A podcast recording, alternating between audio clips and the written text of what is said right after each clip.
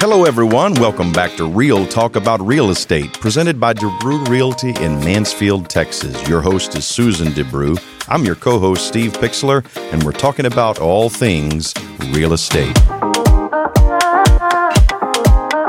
In this episode, we want to talk about seller's market or buyer's market. What in the world does that mean? And Susan is going to tell us all about it. Susan? Well, it's actually a pretty big topic, but let's just take it down to the nitty gritty for a short podcast. Okay, we're going right for the bullseye. Right for the bullseye. And my uh, my husband actually uh, asked the question the other day. He's like, "Have you guys done a podcast on you know seller's market versus buyer's market?" I'm like, "No, that's a really great idea because we get this question a lot, actually." Right. right. So, what does that even mean? Yeah. Like most people think, well, it just means like um, the buyers have an advantage or the sellers have an advantage, which is true, but it's actually something that's measurable. So it's not like we're just saying, well, we feel like it's a seller's market or we feel like it's a buyer's market. Just a vague impression. Nope. It's actually something that's statistically measurable. Yeah. And so the way we measure it in the real estate world is we take um, the amount of listings that are on the market, we measure how long it's taking them to sell, mm-hmm. and if the homes were to continue to sell at the current rate that they're selling, if that level of inventory were to sell off in zero to three months, that's a seller's market. It means they're moving pretty quickly. Okay. If it's three to six months, it's neutral. Mm. It's neither a seller's market nor a buyer's market. Okay. And if it's six months or more, that's technically a buyer's market. And so it's actually, we can tell whether or not what kind of market we're in by how fast the inventory moves.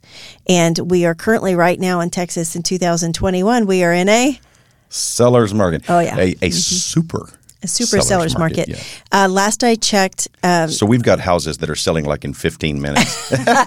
we do now. They do Not do exactly, it. but pretty close. No, yeah, actually, I've had them. You know, it felt like that. Yeah, yeah. right. Um, there are. I tell all of my buyers that are starting off if it's a great house and it's well priced, we have to see it today. Yeah. We can't wait till tomorrow. It may yeah. not be here tomorrow. Right. And that really does happen quite frequently. Yeah. Um, on average, we have dipped below the one month mark the last I looked, and it's I, it hasn't slowed down since the last time I looked. So yeah. we are in a very strong seller's market at the moment. We are. So what does that mean? Yeah. Um, if you are a buyer, it means you have to move very quickly. It means you're going to have competition for the house. So if you want to purchase the house as a buyer, you have to be willing to give the seller pretty much whatever they want in order to be the the homeowner that they pick, right? Because the seller, if it's a seller's market and it's priced right, they're going to have a bunch of offers that they get to choose from, and so the buyer needs to um, offer to maybe pay for the title policy or the survey or not ask for a home warranty. Perhaps they need to offer more than list price and maybe make a guarantee over appraisal. These are things that the buyer might have to do in order to compete. So timing is affected. They have to move really fast. And then they buyers don't have any leverage when it's a seller's market. Yeah. The opposite is true when it's a buyer's market. Mm. So if it's a buyer's market, it, the, it flips where the seller has to give the buyer everything they want. They have to be willing to pay off for all of those things. They they are in competition with every other house in the market on, in the neighborhood that's currently for sale because you might have one buyer in four houses for mm-hmm, sale, and mm-hmm. you have to try to make your house look the best, smell the best, be the best priced. You know, do whatever you can do because it's now the buyers that have leverage on the market. And sometimes, uh, talk just for a moment about how sellers can sometimes misunderstand that in a seller's market yes. and think then that now, oh, I can price my house wherever I want. I can ask whatever I want. How yeah. does that work in the real world? Yeah, well, in the real world, you know, greed never pays off. Yeah. I'm so sorry. Yeah. And so, what happens if, and honestly, if a seller overprices the house, especially if they do it significantly, if they overprice the house because they feel like, well, I can command whatever I want, the house just sits. Mm. And once it sits, now you've lost that that timing edge mm-hmm. to it. And so, what uh, say that just for round numbers, say the house is worth three hundred thousand, and the seller's like, well, I can get three twenty five, right? Mm-hmm. Well, the buyers are looking at the house going, that's a three hundred thousand dollar house.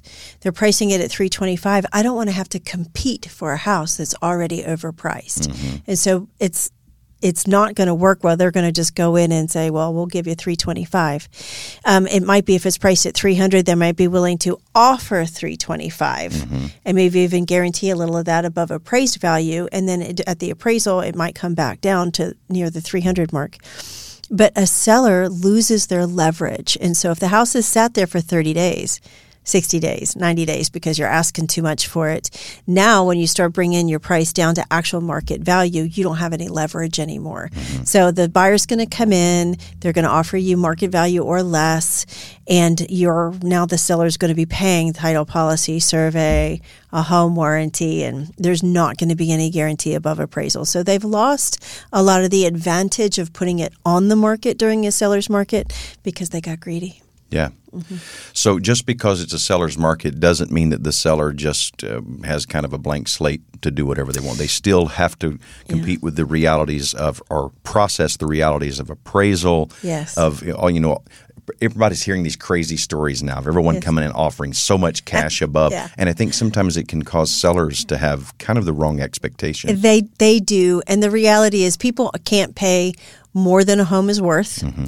with one exception, and that is um, if they have some cash and they're willing to put it on the table, but the only way a buyer is going to be willing to raise their hand and say, I'll pay more than it's actually worth is if there's competition. Mm. It's the only time you're going to get a buyer to say that. Now, they may put an offer in on the house and the house was a little overpriced or something, but it's going to adjust during the appraisal period. Mm-hmm. And so the only way to get that guarantee above is if there's competition. And so if you overprice to start with, you lose that ability, you lose that opportunity.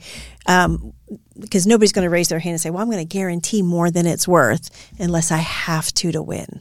So, do you? This is the big question everybody's mm-hmm. asking. Do you see the market cooling mm-hmm. at all and shifting more toward a buyer's market?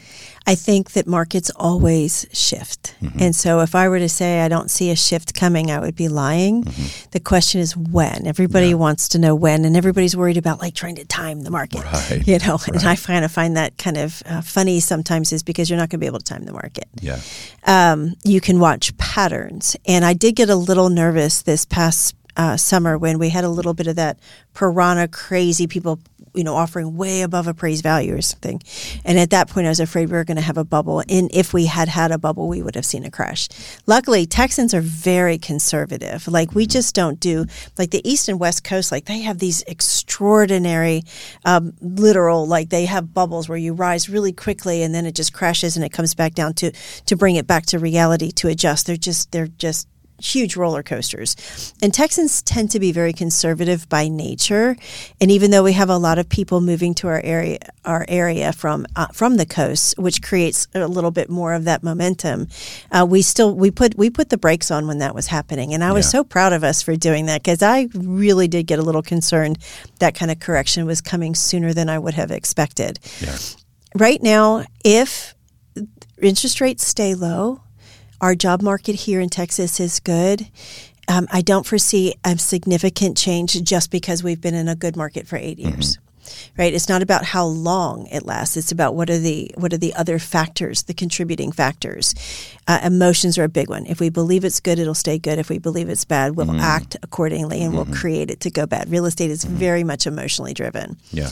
But then numbers wise, uh, what actually uh, upholds our market right now is the ability for people to buy way more because interest rates are low. Mm-hmm. They can afford a lot more house for the money. Right. And with an upward moving market, a seller who's bought a house two years ago. I have clients. They bought a house two years ago. They, because the market has been so good and interest rates so low, they can afford to take equity that they have built even after selling expenses mm-hmm. in only two years. Take equity that they have built up in the house and roll it into another house that's a little bit bigger or a little mm-hmm. bit nicer. And they're able to take advantage of this yeah. amazing market. And they're actually improving their quality of life by doing so. And, and is that going to change anytime soon? Hmm maybe. I really thought a, a, world event would, would make it happen, and we had one at COVID, and it kind of propelled our market rather than softening it. So I wish I had a crystal ball. Well, in some ways, mm-hmm. COVID sort of constricted the supply with slowing the supply chains down, and you had a lot of new inventory that was being delayed. And yeah. do you see that sort of turning around now that a lot of the new inventory is coming back online? Uh, maybe I do, and I but mean we by still that new new builds. new new builds. Right, okay, new so it's it's helping, and that it's helping to soften the frenzy, Hmm. but it's still the tr- supply chains are not completely fixed yet. Mm-hmm. Um, I do think we're going to see some foreclosures coming on the market because Mm-hmm. of the whole forbearance thing being passed. Although with that, m- most of those forbearances, as long as the people are working again and can afford to pay, it just tacked the months that they couldn't pay onto the end of their note. They're not just going to take it away, Mm-hmm. Right, take the right. house away from them. Right. So I don't think we're going to have this huge foreclosure inventory, but I think we'll have some, and that will also ease the inventory a little bit. But honestly, I think that as long as people are still moving to our area, the new build is not going to um, meet that demand, and we don't have enough sellers coming on the market to to offset it. So right now, I think we're going to stay a seller's market for a bit. If it softens, and any, we have a long way to go before we even hit to neutral, and a huge way to go before we have a, a buyer's market again. It is coming. They always do. I just don't think it's going to be immediately. So sellers rejoice. Mm-hmm. Buyers, get ready. It may be a bit of a hurdle you have to jump through, but it's going to be worth it. You're going to find that perfect house.